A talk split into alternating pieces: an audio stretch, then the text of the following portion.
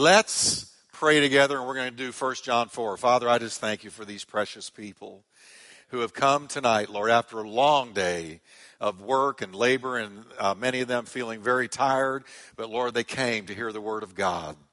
And Lord, I just thank you for them. And I pray that you'll make it well worth their while, that Lord, you'll feed us the manna from heaven, the word of God. Build us up in the faith. Give us wisdom, knowledge, and understanding. Give us insight. Help us to walk with Jesus better.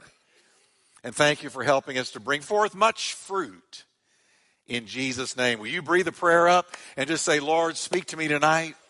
I receive the engrafted word. In Jesus' name, amen. Amen. Give the Lord praise. Turn around and welcome everybody watching by streaming video. Say hello there. Give them a wave. We welcome all of you by streaming video. God bless you. Good to have you with us. Amen. All righty. Now, you have your Bibles? How many of you read ahead through chapter 4? Did you read ahead? All right. A lot of you did. All right. Now, this is good stuff. First John is just so good. It's so simple because John wrote very simple. Uh, he's not Pauline. Uh, Paul, whole paragraphs of, of, Paul's are just one sentence. He, he's, he's a comma master. But John, very simple, brief, complete sentences, very easy to understand. So tonight, we're going to go into chapter 4. Last time we closed chapter 3 with John stating that the Spirit of God resides in any true child of God. If you're truly born again, the Spirit of God resides in you. How many of you are thankful for the Spirit of God? Paul said the very same thing. He said, But if anyone does not have the Spirit of Christ, watch this, everyone, he does not belong to him and is not a child of God. So, not everybody's God's children. Not everybody's God's child. Everybody's created by God but not everybody is a child of God. You must be born again, or you're not a child of God. You haven't been begotten of God. So that's the message. Now, since John's first letter is all about knowing for certain various spiritual truths like how to know you're truly saved, how to know you're walking in the light, how to know you're walking with Jesus. It's not a surprise at all that chapter 4 opens up with an exhortation to walk in discernment. Can everybody say discernment with me? Now, if you were to ask me, Pastor Jeff, what is the biggest need in the church of the Lord Jesus Christ today? I would have to tell you at the top of the list discernment. Discernment is that ability to discern between good and evil, right and wrong, light and dark, evil and righteousness, um, what is of God and what is not of God, what is the devil and what is Christ. It's the ability to discern between two things. Now, John says in verse 1, opening chapter 4, Beloved, don't believe every spirit, but test the spirits, whether they are of God, because many false prophets have gone out into the world. Wow. Isn't that powerful? Now, he's already told us in chapter 2, verse 27, going back a couple of chapters, he says, The anointing that you received, and that's the Holy Spirit. The Holy Spirit is the anointing you received when you got saved. The anointing you receive from him abides in you, and you have no need that anyone should teach you. But his anointing teaches you about how many things, everybody? So, watch this now. When the Spirit of God came into you, He gave you God's love. We're going to look at that in a little bit. He gave you God's peace, did He not? But He also gave you the ability to discern. A teacher came to live inside of you. Jesus Christ lives inside of us via the Holy Spirit. And Jesus was called Rabbi, the teacher. So the Holy Spirit is a teacher. And what does he teach us? He teaches us about everything. Jesus said, It's to your advantage that I go. For if I do not go, the Holy Spirit, the Comforter, won't come to you. But if I go, I will send him to you. And when he comes, he's going to bring to your remembrance everything that I have said. And he's going to convict you of sin, righteousness, and judgment. In other words, he's going to show you that you are in sin and need a Savior. So immediately when the Holy Spirit comes to live inside of us, He discerns for us. He begins to teach us right from wrong, good from bad, light from dark. So the Spirit of God living inside every believer helps us discern truth from error, what is from God and what is not from God. Well, that's so important in this day of deception that we're living in right now. Now, he says, don't believe every spirit. The, the three words, do not believe, is in the imperative tense in Greek. And that, here's what that means. It means it's a command. It's imperative. He's not making a suggestion. He's saying, he's not saying, pray about testing the spirits. He is saying, I'm commanding you by the Spirit of God, don't believe every spirit. You might translate it this way stop believing every spirit. Stop believing every spirit. Just because they're on Christian television or Christian radio or in a Christian bookstore doesn't mean it's Christian. That's a shock to some of you, but it's true. More than one kind of spirit. Now, notice he says, don't believe every spirit, plural. Don't believe every spirit. Because more than one kind of spirit sought to control or at least influence the minds and the hearts of Christians in John's day, and they do us now. We are confronted with spirits every day that are not of God. Spirits. And what do spirits use? They use people. Amen? Who does the Holy Spirit use? People. Who does the devil use? People. And John is saying the spirits he mentions refer to a person or persons dominated or influenced by a demonic spirit or spirits. All right? See, I personally believe if you're not full of the Holy Spirit, you got some other spirit working on you. That's the world we live in now. All right? I didn't say everybody was possessed, but certainly everybody is influenced by spirits of one kind or another. Now, these wrong spirits operating in others, like false teachers or, or media personalities, we could go through a list, seek to control, deceive, or influence for the purpose of power and control. Some examples or types of demonic forces that work in people and through people. I, I just listed a few here. Spirits of religiosity, spirits of lying, a lying spirit, spirit of accusation. Boy, is that one alive and well today. The accuser of the brethren is alive and well. Deception, that's a huge one today. But that's a spirit. It's a spirit of deception. The devil's a deceiver. He's a liar. How do you know he's talking uh, if he's lying? Or how do you know he's lying if he's talking? You know he's lying if he's talking. If he's talking, he's lying. There's a spirit of pride. There's a spirit of lust. There's a spirit of greed. There's spirits of depression. And they operate in people. I gave you a bunch of verses here if you want to just make sure this is the Word of God. Now, here's what John is saying. He, let's repeat it. He says, Beloved, don't believe, stop believing every spirit that approaches you. Now, he's talking to Christians. He's warning believers against giving ear to people that are energized not by the Holy Spirit, but by a demonic false spirit. Paul the Apostle warned that many believers would fall prey to this very thing in the last days. What did he say? 1 Timothy 4 1. You ought to have this one on your refrigerator. Now, the Holy Spirit tells us clearly.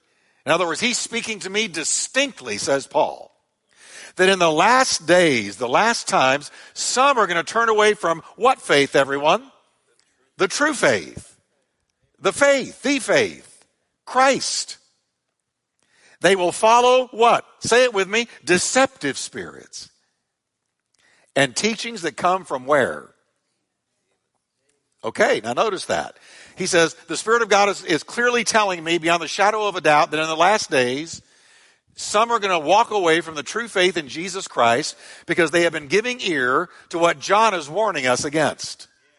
They've been giving ear to a false spirit, to a, a wrong spirit, to a demonic spirit, teachings that literally come from demons. And man, could I go through a list of things taught by demons today? I mean, go into any, any bookstore and, and just go to the religion section or go to the new age section or go to the philosophy section and just look at what's there. I mean, they're everywhere. There is an infestation of false teaching, demonic teaching, deceptive teaching that has infiltrated every corner of America. So John says, test them. Test the spirits that are speaking through people you're listening to. Who you're listening to? Who, who has your ear? I'm amazed sometimes who, who Christians listen to. I mean, you could start with TV. You could start with news personalities. Some of these talk shows that are just loony bins. And, and, and people sit there and they, they take in these constant secular, worldly, mystical, new age ideas all day long. And then they wonder why they don't sense God's peace or why they're not having victory in their spiritual lives. It matters who you give your ear to. It matters who you give your attention to. Who has your ear? As a believer. Boy, you ought to be very, very discerning and selective and careful who you give your ear to, your heart to, your attention to, your energy to in these days. Are you kidding me?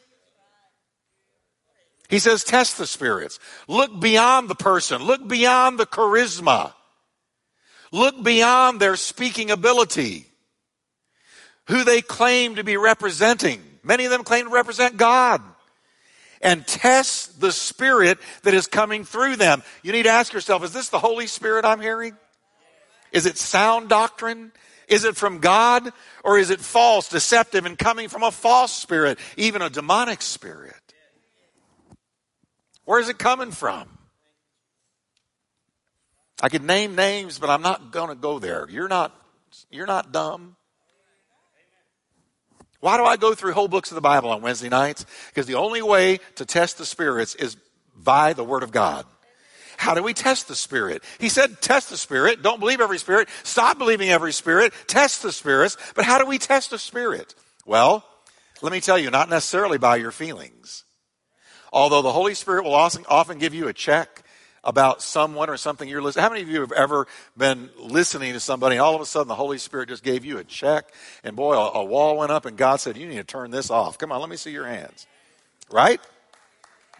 All right, that's great because the Holy Spirit does do that. But listen to the preacher now. It's not foolproof. Your ability to discern emotionally and from within here is not foolproof. If it were foolproof, nobody would be getting deceived.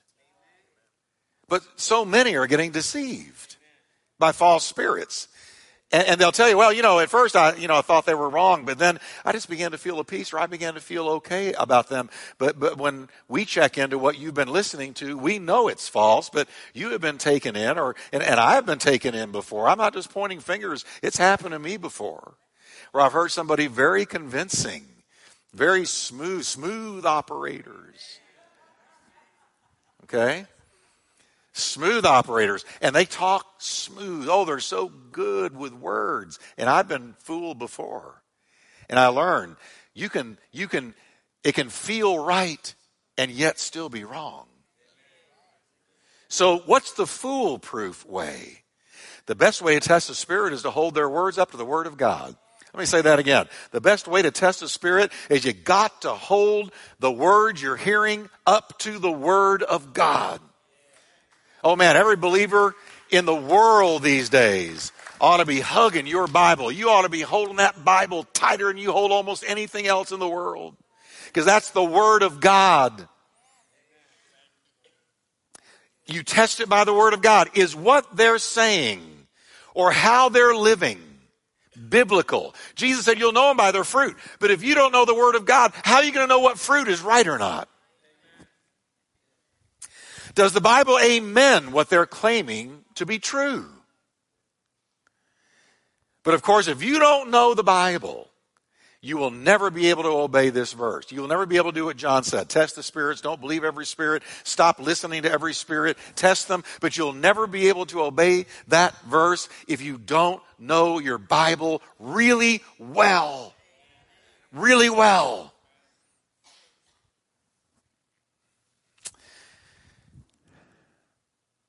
If you were about to drive through, oh, let's say 20, mile, 20 miles of alligator infested swamp. Let's say you're on a boat and you're about to you're about to float through about 20 miles of alligator infested swamp. And you know that if you take a wrong turn, it's going to make you prey to the alligators. And I have given you a map.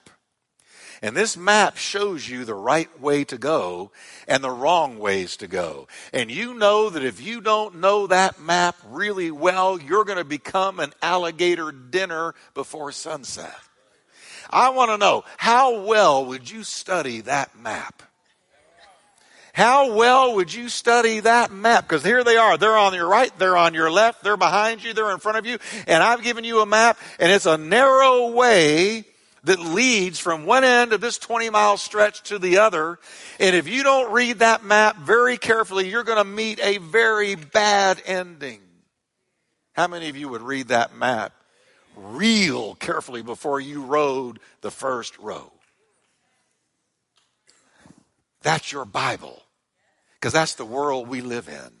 You go to the left, there's alligators. You go to the right, there's alligators. You go behind you, there's alligators. You go in front of you, there's alligators. But Jesus said, if you walk the narrow path that leads to life that I give to you, follow my teachings. No weapon formed against you will prosper, and every tongue that rises against you in judgment, you will condemn, and he will get you to the other side. But you got to know that map. So everybody say, Know your Bible. Boy, as Jesus in the wilderness, did he not meet an alligator? He met the devil himself. Satan himself came to Jesus. And how did he beat him? Every time. When the devil would lie about the Word of God, Jesus knew the Word of God so well that he, he, he caught the twist every time and shut him down. It says the devil finally left him until an opportune time. He gave up on him. Wouldn't you love the devil to give up on you? I can't get anywhere with them. Right? Wouldn't you love the devil to give up on you? Wouldn't you love to know the devil walked away from you frustrated? I cannot get to them. They know too much Bible. Okay, know the Bible. That's how you test the spirits. But then there's another way to know if a spirit speaking through someone is of God. John says, By this you know the Spirit of God. Every spirit that confesses that Jesus Christ has come in the flesh is of God. And every spirit that does not confess that Jesus Christ has come in the flesh is not of God. And this is not the Antichrist, the man, but it's the spirit of the Antichrist which you have heard was coming and is now already in the world. See, there's the Antichrist, the man that's going to come one day, but the spirit of Antichrist, the spirit that opposes Christ, is in a lot of people in our culture right now. They hate Christ. Now keep in mind, when, when John said, okay, you want to know an acid test to figure out if somebody is of God or not? Ask him if Jesus came in the flesh. John was dealing with a false teaching prominent in his day called Gnosticism. Gnosticism taught that Jesus had not come in the flesh. That was one of the identifying hallmarks of the Gnostic teaching. Jesus was a spirit. He never came in the flesh. And this, of course, destroyed the truth of the gospel that proclaims God's love was revealed by sending his only begotten son in the flesh. John 1.14 says, the word became flesh. Can we say that together? The word became flesh. But see, if you had been under a Gnostic teacher, they would have said, no, no, no, no. He didn't come in the flesh. He, he didn't become a real man. And, and that was spreading through the early church. So John writes, he says, no, no. The word became flesh and dwelt among us. So, catch this now. John is informing the believers of his day that if they were to ask a Gnostic false teacher, hey, did Jesus come in the flesh? They would have to say no, because they were Gnostic teachers. And you would have had them. But listen to me. On the flip side, I can tell you that many false teachers in our day will quickly tell you Jesus came in the flesh. You know why? Because their, their deception is not of the Gnostic strain. They're not Gnostics. So you can ask false teachers, hey, Jesus came in the flesh. Oh, yeah, Jesus came in the flesh. Jesus is Lord. Hallelujah. But then you listen to them and they're teaching false teaching. So it, it's, it's a good test, but it's not, again, a foolproof one because wrong people can say right things. As a matter of fact, folks, most false teaching is more truth than false. So that you're pulled in. Oh, yeah, that's true. Well, that's true, and that's true, and that's true. And then a good false teacher will get you hooked on the good things and the right things, and then they'll throw the bat one time on a Wednesday night. I brought a blender with me to the Wednesday night service. I really did. I plugged it in and I brought Bluebell ice cream. I brought chocolate. I brought vanilla. And I brought some fruit. And right there in front of everybody, I put it all in. I put the lid on. I hit liquefy. But before I put the lid on, get ready. I had a little tiny bit of what I said was dog poopy. It wasn't, but I said it was. I mean, little. And I dropped it in and I hit liquefy. And I, when I was all done, I took the lid off and I said, Look at this. How many of you would love a drink? And they all said, No way, that's gross, Pastor Jeff. And I said, But wait a minute that little tiny bit of dog poopy was like one half of 1% of the whole shake. So why should it matter to you? Because we, just knowing that a little bit's in there ruins the whole thing. It's that way with false teaching.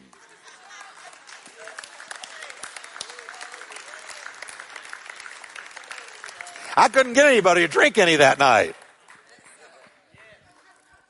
So people say, oh, well, you know, but they're mainly right. But why would you sit and listen to spiritual poopy?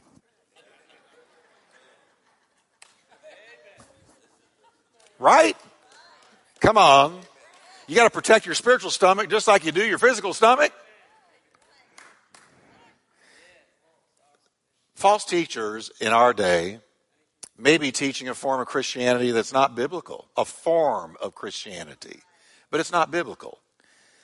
Their message can focus inordinately on money. We got a lot of that. You know what most heresy is?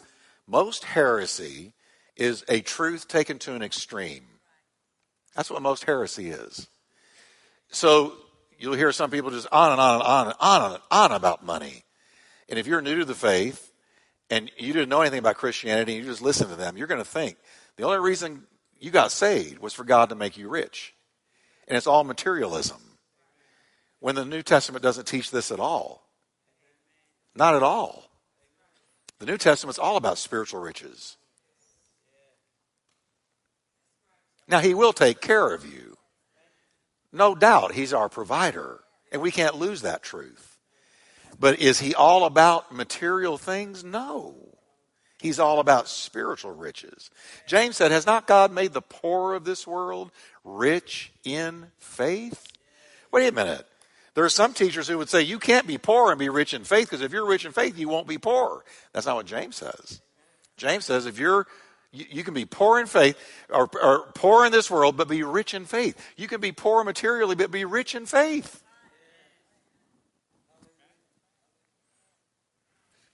So they may be inordinately focused on money or sexual license. There's a terrible thing that's happened in our country this whole this whole thing with the same-sex marriage and the whole homosexual argument that after all it's really not a sin there's been whole books written on it some of them bestsellers by people claiming to be christian but living a homosexual lifestyle and they've written whole books on it became bestsellers been on all the talk shows and if you don't know your bible you're going to be pulled into that See, look, I'm hugging my Bible tight. every once in a while I give it a big kiss. Mwah! I, I kiss a Bible page. When it reaches out and blesses me, I can't help it. I kiss that Bible page. Said, that's weird, Pastor Jeff. Not near as weird as what people are out there doing otherwise. Everybody else coming out of the closet, we might as well too.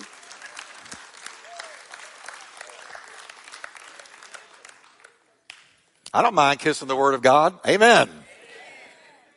I don't do it very often. Don't go around. My, my pastor kisses his Bible all the time. No, it's pretty rare. But when I get really touched, oh yeah. All right. Or that some of the things God condemns aren't really sinful. We just talked about that. Or, or listen, they misrepresent, the, the, the false teachers of our day misrepresent true Christian living. What it really means to live a Christian life. You will never hear these false teachers talk about discipleship, the cost of following Jesus, crucifying your flesh. You almost never hear hardship, being in the will of God, persecution, some of the tougher things you'll experience as a believer. You don't hear any of that. You just hear God wants to bless you here, there, and everywhere. God's a big bless me machine in the sky. You give only out of a slot machine mentality. If I give, God will give back to me. When we ought to give no matter if God gives back to us anything or not. So the only way to try the spirits is to hold their teaching up to the Word of God. If it's sound doctrine, you're going to know it by the Word of God. If it's not sound, the Bible's not going to support their message. So the bottom line, I want everybody to read what I have in all caps there. Read it out loud with me, please, everybody. Know the Word of God like the back of your hand. Give the Lord a hand of praise. Come on. Now, next, John tells yet another way to mark or to recognize those preaching a false message. And he begins with a word of encouragement. He says, You are of God, little children. Isn't that great to hear? You are of God, little children. And you have overcome them. Who's the them? The false teachers. Because he who is in you is greater. Don't you love this verse? He who is in you, let's read it together. He who is in you is greater than he that is in the world. Isn't that true? And that's talking about the Spirit of God in you. Now, the Spirit of God living in you is greater than any false spirit trying to lure you away from Christ. And then he says in verse 5, they, that is the false teachers, are of the world. Now, watch this. This is great. This is insightful. Therefore, they speak as of the world. And who hears them? The world. We, on the other hand, are of God. He who knows God hears who? See, now you're hearing me tonight if you're a believer and you're soaking up the Word of God and you're loving it. But if there were some people in here that were lost, you know what? They'd be perplexed about a lot of the things that I'm saying. And they would probably already be mad a little bit about some of the things I've said. Because if you're ministering the Word of God, watch this, the world doesn't hear you. They don't accept it. They don't understand it.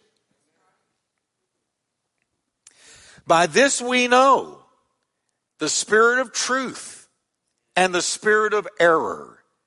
By what?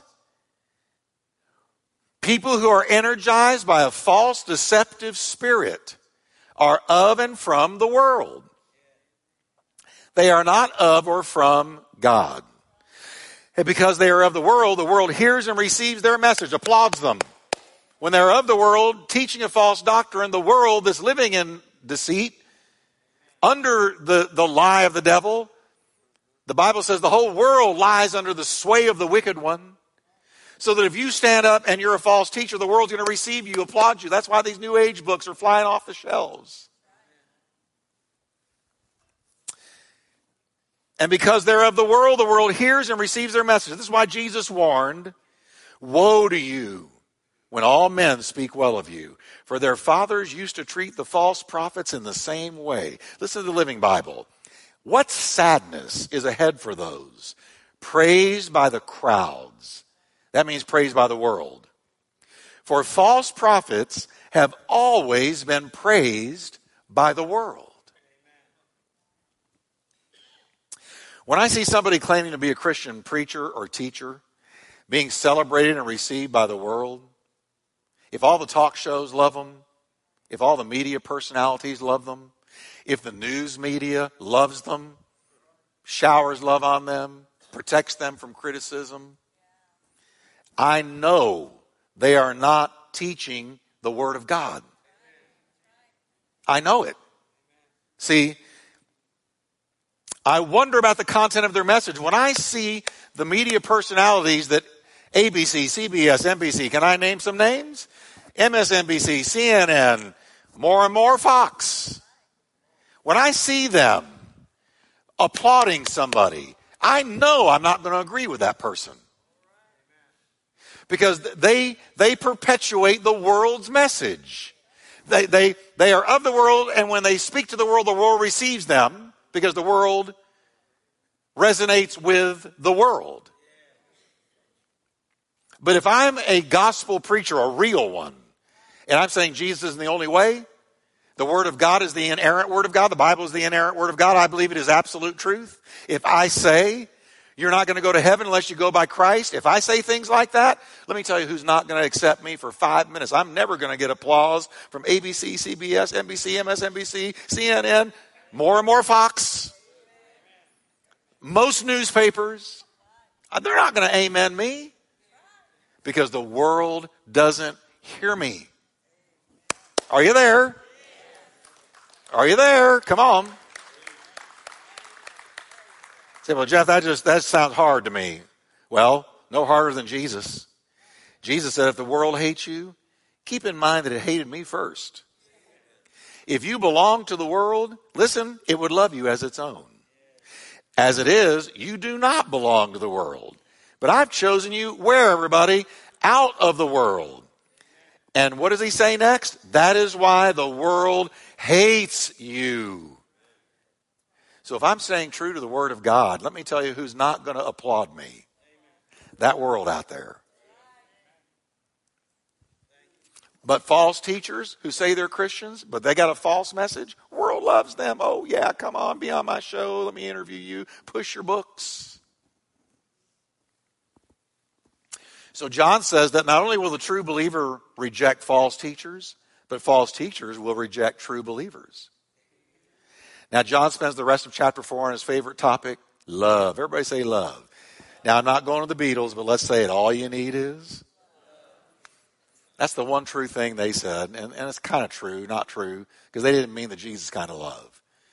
But if you're a believer, you're called to love. Now, look at verse 7. Beloved, let us love one another. For love is of God, and everyone who loves has been born of God and knows God. He who does not love doesn't know God. For God is love. Notice he doesn't just love, his character, his essence is love. In this, the love of God was manifested toward us that God sent his only begotten. How did he show us that he loved us? He sent his only begotten son into the world. That's how his love was manifested to us. He sent his only begotten son into the world. Why? So that we could live through him. In this is love. Not that we loved God, but he loved us and sent his son to be the propitiation for our sins. Now verse 11, beloved if God so loved us if he loved us enough to give his son, then we can at least love one another. Because while we were yet sinners, he died for us. So while we were living in sin and cursing God, Jesus loved us enough to die for us. So the idea is this. Now, if we love one another, John contends it's a mark of true salvation. You're surely, he says, born of God, and you know God if you walk in love. Conversely, John contends that if you have no love for others, you don't know God as you ought. Now you got to be careful with the language here. And here's where it's good to go into a little bit of Greek. And I'm not going to carry you into Greek, but I'm going to tell you what the Greek says because if, if you're not careful, John can make you feel condemned. Because how many of you can say, well, I love people, but hey, I come real short of the mark sometimes. Come on, look at me so holy.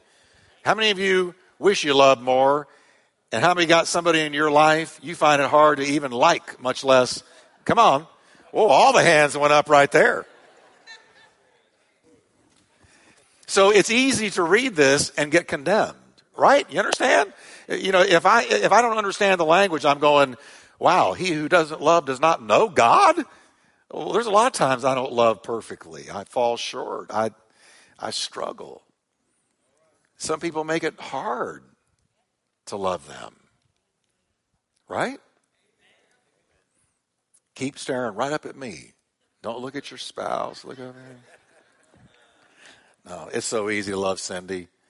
And, and she would say, it's, it's easy most of the time to love Jeff.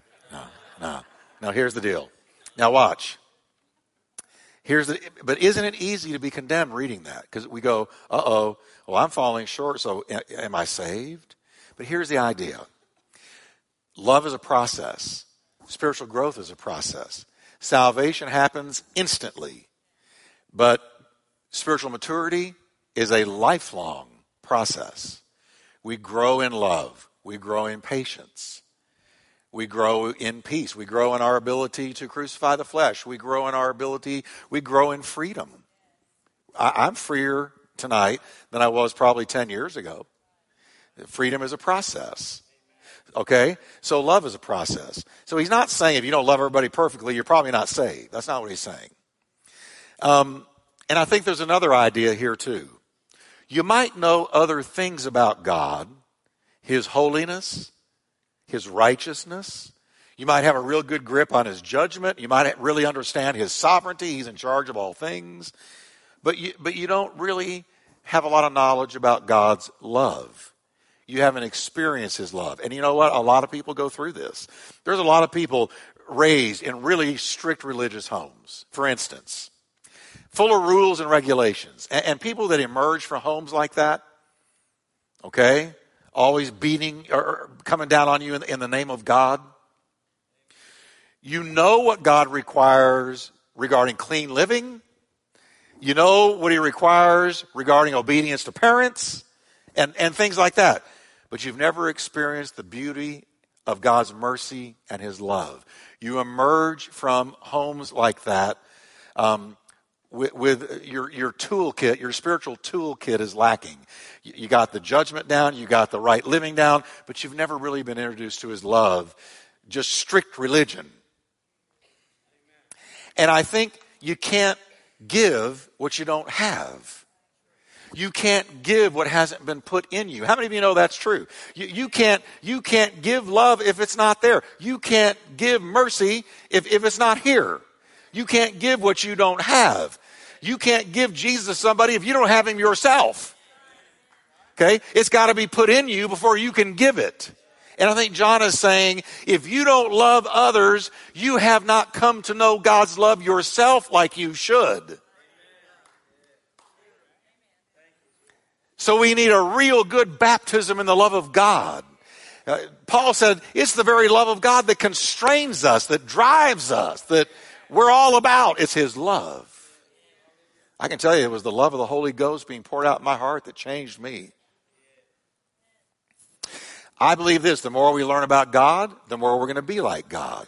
That's why it's so good to know the Word of God. Why I always harp on it all the time. Because you read that Bible, what does it say? When we see Him, we will be like Him, for we will see Him as He is. And Paul said in Corinthians, he said, we go from faith to faith and glory to glory always beholding the glory of the Lord. And where? In the Word. So as you behold His glory in the Word, you're changed, transformed by the renewing of your mind. Boy, this is good stuff. I should have been doing this on Sunday. Okay? No one, verse 12, has seen God at any time. If we love one another, God abides in us, and His love has been perfected in us. By this we know that we abide in him and he in us, because he has given us, what everyone? His Spirit. And we have seen and testify that the Father has sent the Son as Savior of the world. Whoever confesses that Jesus is the Son of God, God abides in him, and he in God. Now there's another proof. You can't say with all of your being, He's the Son of God and not be saved. And we have known and believed the love that God has for us. God is love. He who abides in love abides in God and God in him. So here, John's talking about seeing God through his love. We have never seen him with our eyes, but how do we know God? How do we see God? Through his love. We see God through his love. God is invisible. Paul wrote, Christ is the visible image of the invisible God. Jesus said, God is spirit.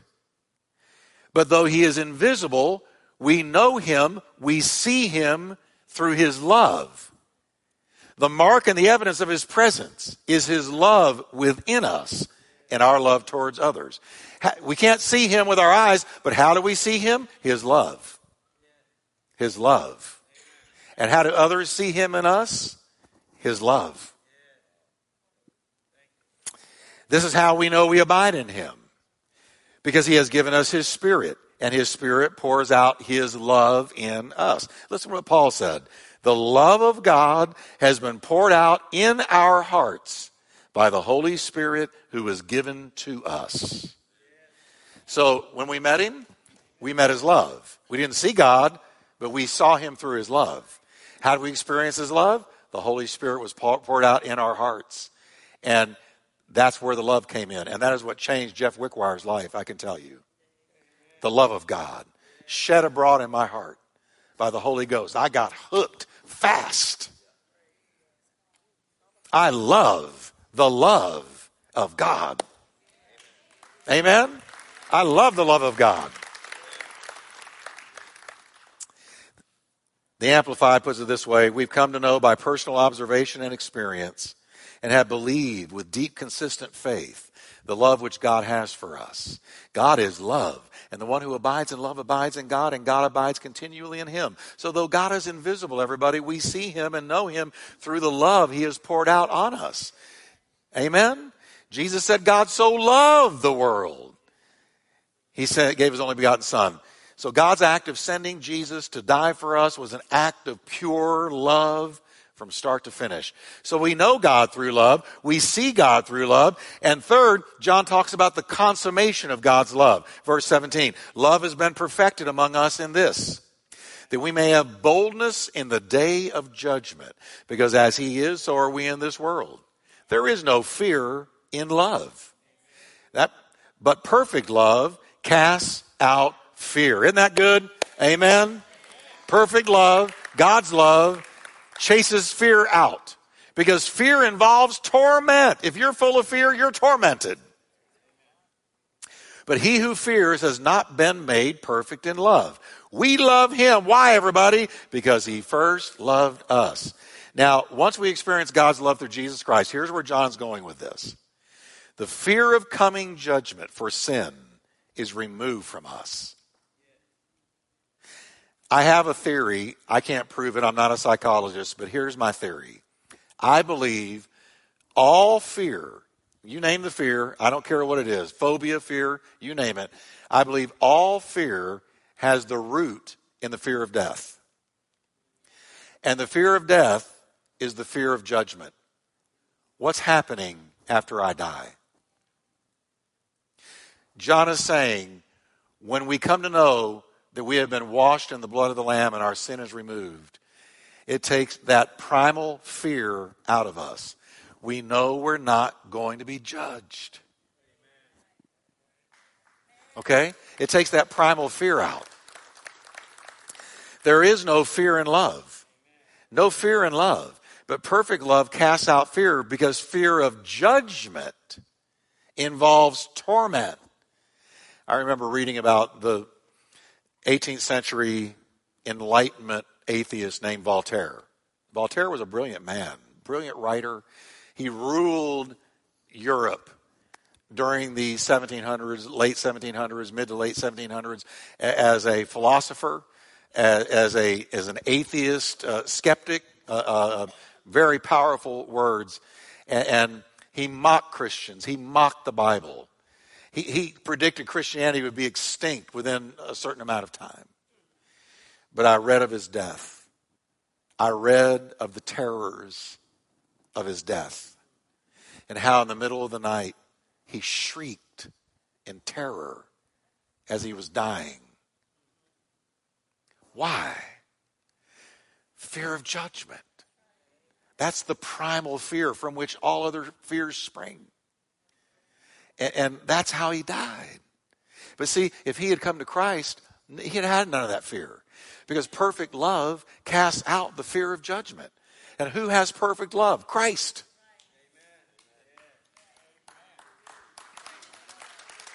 Amen. The book of Hebrews says that Jesus sets free, quote, those who all their lives were held in slavery by the fear of death. Why were they afraid of dying? Because there are guilt over sin and its eternal consequences. But God's love has removed all of that through Jesus Christ. And John reminds us who made, who made the first overture in our relationship with God through Christ. He said, we love him because he first loved us. God romanced you. You didn't romance God. God romanced you. He asked you out on the first date. Amen? Aren't you glad you dated him? And then aren't you glad you married him? Amen. All right, we're coming to a close. So we, we know God through love. We see God through love. We have the consummation of God's love. And finally, he ends chapter 4 by talking about the obedience of love. Verse 20 If someone says, I love God and hates his brother, he's a liar. For he who does not love his brother who he has seen, how can he love God whom he has not seen? And this commandment we have from him that he who loves God must love his brother also. So notice it's a commandment, not a suggestion that we walk in love. Jesus gave only one commandment. Moses gave 10, Jesus gave one. He said, This is my commandment that you love one another as I have loved you. And that's the end of chapter 4. Isn't that good stuff? Can we stand together tonight? Amen. How many of you are glad for the Word of God? Isn't it powerful and beautiful? Can we just lift our hands to the Lord of love? Lord, we just thank you tonight for the love of God, for the Word of God, that we love you only because you first loved us. We thank you that you're the one that came knocking. You're the one that asked the first date. You're the one that took us out the first time. You're the one that approached us. We didn't approach you. You approached us and you chose us. We didn't choose you. And Lord, because you made the overture, we love you tonight. Can we just say to him, I love you, Lord Jesus. I love you, Lord Jesus. I love you tonight, Lord Jesus. Just tell him, just romance the Lord for a minute. Can you just love him tonight? We're not in religion, we're in a relationship. Just love the Lord tonight. Thank you, Lord. We love you, Lord. Tell him you love him. Tell him, thank him for a couple of things. Just take a moment and be with Jesus. He's here with us right now.